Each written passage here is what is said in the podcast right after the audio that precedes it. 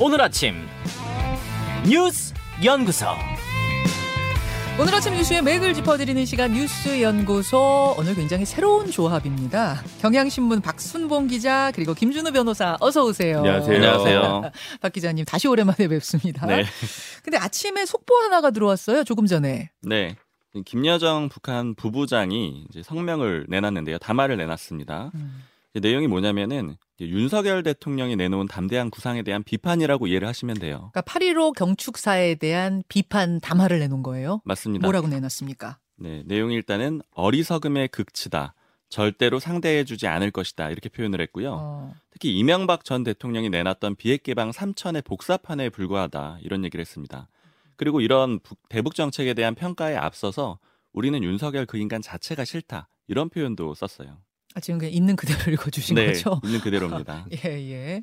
그 그러니까 자체가 싫다. 네, 이게 음. 사실은 윤석열 대통령이 취임사 때 담대한 계획을 내놨었고, 예. 그다음에 광복절 경축사 때 좀 구체적으로 담대한 구상을 내놨거든요. 그렇죠. 이게 북한이 점차적으로 비핵화를 하면은 경제적으로 지원을 해주겠다라는 그런 내용이 핵심인데, 그러니까 비핵화가 완전 완성되고 나서 지원해 준다가 아니라 대화 일단 시작되면 단계별로 지원해 주겠다. 사실은 좀 좀 전향적으로 바꾼 걸로 보였는데 북한이 보기엔 그게 아니라는 거네요. 맞습니다. 뭐 사실은 한미 군사 훈련이 좀 강화된 측면도 있고, 그리고 그제가 취임 100일 기자회견을 했던 날이잖아요. 그때 북한이 순항 미사일 두 발도 발사를 했거든요. 네. 사실 어느 정도 이런 비판적인 이 담화가 나올 수 있다라는 그런 분위기는 조성돼 있는 상태였습니다.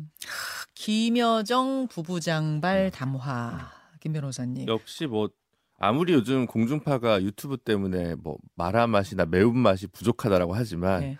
북한을 이길 수는 없는 것 같습니다. 저 마지막 담화의 마지막은 뭐냐면 서로 의식하지 말고 살았으면 한다. 이렇게. 뭐 그거 말고 뭐 검푸른 태양을 말려 뽕밭을 만들겠다는 어, 뭐, 뭐 아니, 굉장히 다양한 표현력이 있어서 예. 문장력과 창의력에 있어서 아직 배울 게 좀 많이 있지 않나라는 생각이 들고 뭐 워낙 표현이야 센 곳이지만 어쨌든 담대한 구상 뭐 그러니까 그 내용 실 내용에 대한 본 음. 것보다는 사실은 어 일방적으로 언- 선언하기보다 사실 물밑에서 좀 남북 간의 대화 속에서 이런 발언들이 좀 나올 때 대통령의 어떤 8.15 경축사가 좀 더 무게감이 실릴 텐데 다소 일방적으로 이제 선언에 가까운 것들을 하다 보니까 그런 부분들도 좀 어, 사전에 남북 간의 지금 물밑 조율이나 접촉이 좀 부족하구나 음. 이걸 알게 된 계기가 아닌가 싶습니다. 그래요. 자, 속보 잠깐 짚어봤고요. 첫 번째 소식은 뭔가요? 첫 검찰총장 이원석. 예, 어제 검찰총장 그리고 공정거래위원장 후보자가 지명이 됐습니다. 네, 일단 검찰총장 후보자는 이원석 내정자고요. 예. 한동훈 법무부 장관하고 사법연수원 동기입니다. 27기예요. 그리고 나이는 이원석 내정자가 한 장관보다 4살 많습니다. 음흠. 53세고 한동훈 장관이 49세입니다. 현재 대검 차장이거든요. 차장이라는 게 검찰에서는 2인자를 대체로 뜻한다라고 보시면 되기 예. 때문에 검찰총장 다음입니다. 그동안 공석이었으니까 계속 그런 검찰총장 대행 역할을 했던 거죠. 네, 직무대리 역할을 쭉 해왔던 거예요. 네. 이 총장 하마평이 있었을 때부터 이미 대표적으로 언급되는 게 두 가지가 있었는데 음. 이 이원석 후보자에 대해서요. 일단 첫째는 특수통이라는 거예요. 그러니까 윤석열 대통령하고 한동훈 장관하고 검찰 내에서 같은 코스를 밟았다. 예. 이게 첫 번째 지점이고 그리고 두 번째는 이제 아까 직무대리 했다라고 말씀드렸잖아요. 네. 한동훈 장관하고 이 과정에서 검찰 인사를 논의했다라는 점이 음. 좀 주목을 받았어요. 그러니까 검찰총장이 없는 상태에서 인사가 사실 다 이루어졌는데 그때 논의를 했던 인물이라는 거죠. 맞습니다. 예, 이렇게 예. 되면 한동훈 장관 입장에서는 총장 패싱한 거 아니냐 이런 논란을 조금 부드럽게 넘어갈 수 있다. 그러네요. 이런 측면이 있었고요. 예. 그리고 공정거래위원장으로는 한기정 서울대 법학전문대학원 교수가 지명이 됐습니다. 음. 보험업 분야를 좀 이렇게 전공으로 하는 법학자라고 보시면 되고요. 이력 간단하게 보니까 네. 석사까지 하고 삼성생명을 다녔다가 그 다음에 박사를 하고 그 다음에 교수 생활을 쭉 했고요. 음. 이 교수 생활 하던 중에는 정부 기관이나 위원회에서도 일을 했습니다. 대표적으로 금감원의 전문위원, 또 대법원 자문위원, 보험연구원장도 했었고요. 하나은행에서 사회이사 한 거는 조금 이제 고액 연봉을 받은 게 아니냐 이런 의혹도 나오고 있습니다. 음. 대통령실에서는 지명을 한 배경으로 시장주의 경제 원칙을 존중하는 법학자다.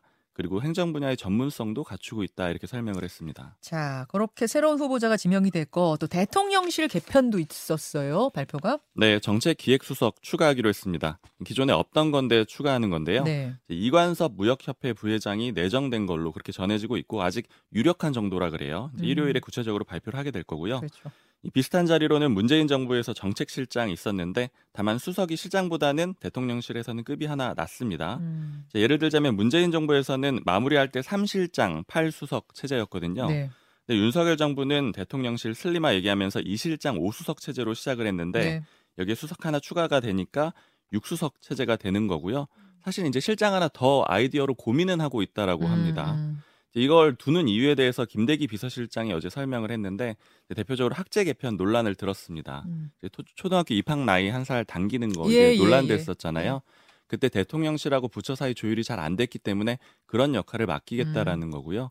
크게 보면은 대통령실 개편이라고 아까 표현을 해주셨고요. 그렇죠. 그렇죠. 네 그리고 홍보라인 개편도 아까 언급을 해주신 대로 좀 조정이 있을 걸로 보입니다. 그 홍보 수석으로 그럼 새로운 홍보 수석으로 진짜 김은혜 전 의원이 오는 거예요? 이건 거의 확정이라고 봐도 됩니까? 네 거의 확정이라고 봐도 되고요. 이제 다만 이제 개편되면은 기존의 홍보 수석이 어디로 가느냐 요 문제가 있는데 최영범 현 홍보 수석은 홍보 특보로 일단 이동을 시켜주는 그런 그림이고 예. 그리고 사실 비판을 좀 많이 받았던 게 강인선 대변인의 대응이었는데 그렇죠. 강인선 대변인은 대변인으로 남기거나 혹은 외신 대변인으로 옮기거나 대변인으로 남기더라도 음. 외신 쪽이 좀 치중하도록 그렇게 조정을 하고 아마 아. 대변인은 새로 임명할 가능성도 좀 있습니다. 아, 그러면은 대변인 2인 체제, 투 대변인 체제가 될지 아니면 아예 강인선 대변인은 그냥 외신 대변인으로 뺄지 요건 안 정해졌어요? 네, 강인선 대변인이 있거나 있으면서 김은혜 전 의원이 홍보 수석으로서 대변인 역할까지 같이 하는 그런 그림이 가능하고 예. 아니면 외신 대변인으로 가고 새로운 대변인이 올 오고. 수도 있는 거고요. 음, 그게 다 일요일에 이제 최종 발표가 된다는 거죠? 맞습니다. 김준우 변호사님. 네. 검찰총장 인선 같은 경우는 안정 대 안정이라는 구도로 좀 보시면 될 것 같아요. 어, 일단 기수가 파격적으로 어쨌든 내려가지 않았습니까? 예. 어, 문물 총장 때 20기, 이번 이원석 총장 27기예요. 역대 가장 많이 내려간 건 언제냐? 윤석열 총장 때 그렇죠. 다섯 기수가 내려갔는데 그렇죠. 통상적으로는 두 기수씩 이렇게 내려가니까 음. 어느 기수든 검찰총장을 모두 낼 수는 없습니다. 임기 2년제 수장 자리가 있으니까요. 그- 하지만 지금 25기, 26기, 뭐 24기 뭐 해서 뭐 고검장, 검사장급에 꽤 많은 한 20여 명 있을 텐데 그런 거 보면 안정을 해야 하는 거 아니냐 이런 비판이 좀 있을 수 있고요. 아무래도 기수 문화가 있으니까 음. 다른 한편으로는 지금 이원석 체제로 대검은 진용이 다 짜져 있고 지금 조직에 새로 누가 들어오면 이게 일이 오히려 더, 더 번거로울 수 있으니 가장 지금 효능감 있게 일하려면 음, 집행과 오퍼레이션에 있어서 어떤 안정을 위해서는 이원석이 차라리 제격이다. 이런 이게 구도가 딱 맞붙은 건데 음. 이제 예. 코드 인사 논란을 감수하고라도 이원석 차장을 임, 어, 지명을 한 거죠. 음, 수사 기밀 유출 뭐 의혹 같은 게 사실은 불거진 게 하나 있었는데 네. 이번에 인사청문회 하면은 그 이야기를 야당에서 할 것 같죠. 그럼 뭐 이제 기자분들이 이제 또 다 이제 여, 여러분 지금 공정거래위원장, 검찰총장 나오니까 또 검증팀을 다 꾸리지 않겠습니까? 예, 우리 예. 언론 이럴 때 굉장히 유능하기 때문에 이분들의 관운은 좀 더 지켜봐야 되지 않을까 싶습니다. 잠시 후에 야당 인터뷰가 있어요 오늘. 예, 있으니까 음. 그 이야기도 한번 야당의 시가 네. 어떤 부분들 보고 있는지 보겠습니다. 그리고 한기정 공정거래위원장 같은 경우는 뭐 서울법대 교수고 뭐 하신데 네. 문제는 이제 결국 그런 거겠죠. 이 공정거래법을 다루는 것과 보험법은 사실 분야가 좀 다른데 음. 어, 사람을 계속 찾다가 어, 좀 전공이 아닌 법학자를 찾는 것이 과연 이제 어, 요소에 정확히 맞는 인사냐 이런 부분들이 아마 검증 과정이나 뭐 야당에서 좀 주요 공격 포인트가 되지 않을까 싶고요. 네.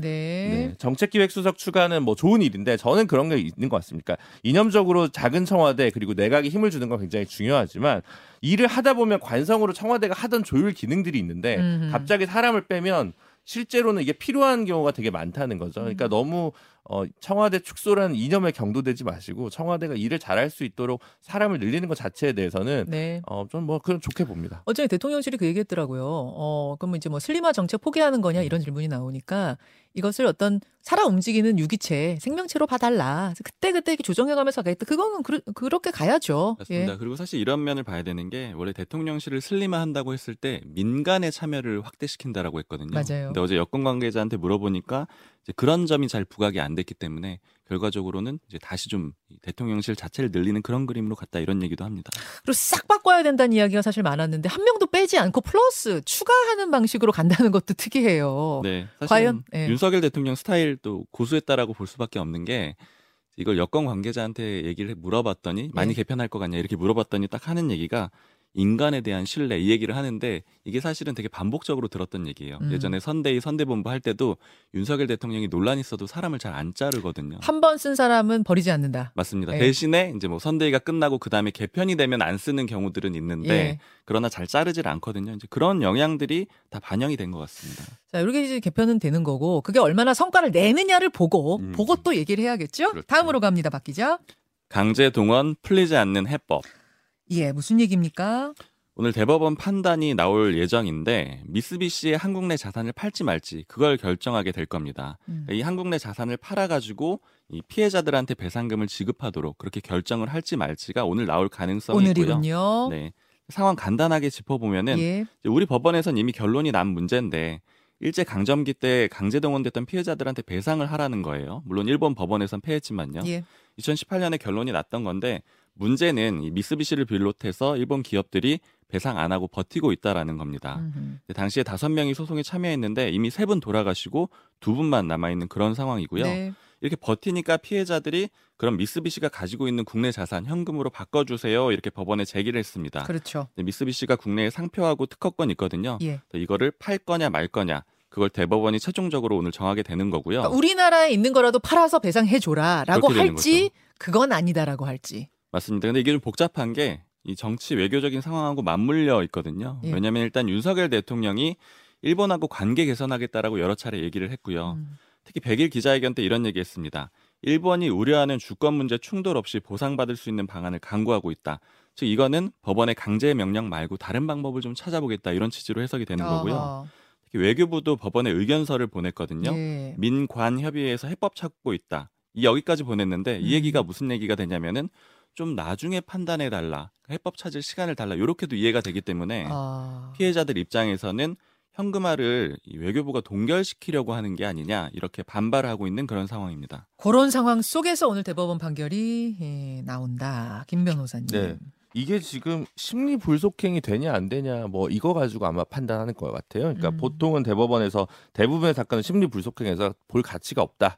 4개월 안에 이제 끝내거든요. 그래서 이게 뻔한 거기 때문에 그렇게 결론이 나지 않겠냐. 아니면 이제 들고 있어야 되는데 그게 법원에서도 좀 부담이라는 거죠. 음흠. 피해자 가족분들이 제일 이제 불만인 거는 사실은 외교부가 의견서를 보냈는데 그 내용을 공개하지 않았다. 아, 공유하지 않았다. 아, 자기들과 공유하지 예. 음. 그런 부분을 굉장히 좀 불만으로 삼고 있고 이 문제 해법 해결 방안에 대해서 단 하나의 해법만 고수하고 있는 것 같지는 않습니다. 예. 다만 그와 관련해서 정부의 적극적인 대응이나 음. 그리고 무엇보다도 이 관련 전범 기업들의 사과 는 음. 반드시 전제돼야 된다라는 입장이 있는데 네. 그 부분과 관련해서 또 일본 정부나 일본 기업들이 되게 완강하기 때문에 쉬운 문제는 아닐 것 같습니다. 그래요. 오늘 중요한 뉴스입니다. 요거 결과 보시고요. 박 기자. 세 네. 번째 짧게 갈까요? 네, 인플레 감축법이 뭐길래? 인플레 감축법이 뭐예요? 네, 미국 인플레이션 감축법인데 네, 이름 그대로 보자면 물가 상승 막겠다라는 거죠. 간단하게 요약하면은 예.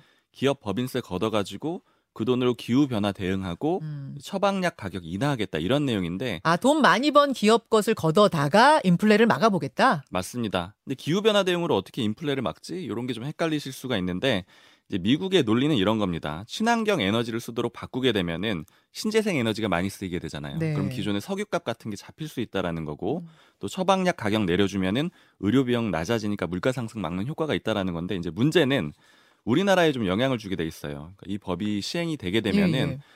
두 가지 조건에 따라서 미국 내에서 전기차를 팔 때 보조금을 받게 되거든요. 음. 그러니까 예를 첫 번째 조건은 전기차가 미국 내에서 생산이 돼야 되고요. 예. 두 번째는 이제 원자재가 있잖아요. 특히 배터리예요. 예. 요게 미국 아니면 자유무역 협정을 체결한 미국하고 체결한 그런 국가에서 만들어진 그 비율이 높아야지만 주겠다라는 거예요. 어, 어. 근데 우리나라의 현대차 그룹 같은 경우에는 2025년부터 미국에서 공장 가동이 가능하거든요. 네. 그러니까 결국에는 내년부터 시행이 되니까 한 2, 3년 정도는 소위 보조금 이걸 음. 받지 못하게 되는 그런 상황이 옵니다. 아, 우리의 경쟁력이 좀 떨어지게 된다는 거죠? 우리 맞습니다. 우리 전기차에. 그리고 원자재도 사실 우리나라 부자는 아니어가지고 음. 중국산이 많거든요. 그렇죠, 이런 그렇죠. 점도 좀 고민이 되는 지점이에요.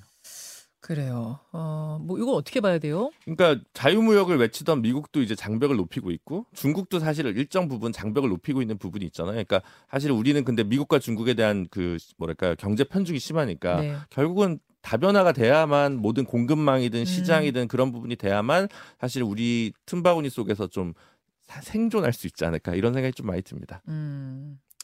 그래요. 여기까지 여기까지 보겠습니다. 인플레법까지 두 분 수고하셨습니다. 감사합니다. 감사합니다. 김현정의 뉴스쇼는 시청자 여러분의 참여를 기다립니다. 구독과 좋아요, 댓글 잊지 않으셨죠? 알림 설정을 해두시면 평일 아침 7시 20분 실시간 라이브도 참여하실 수 있습니다.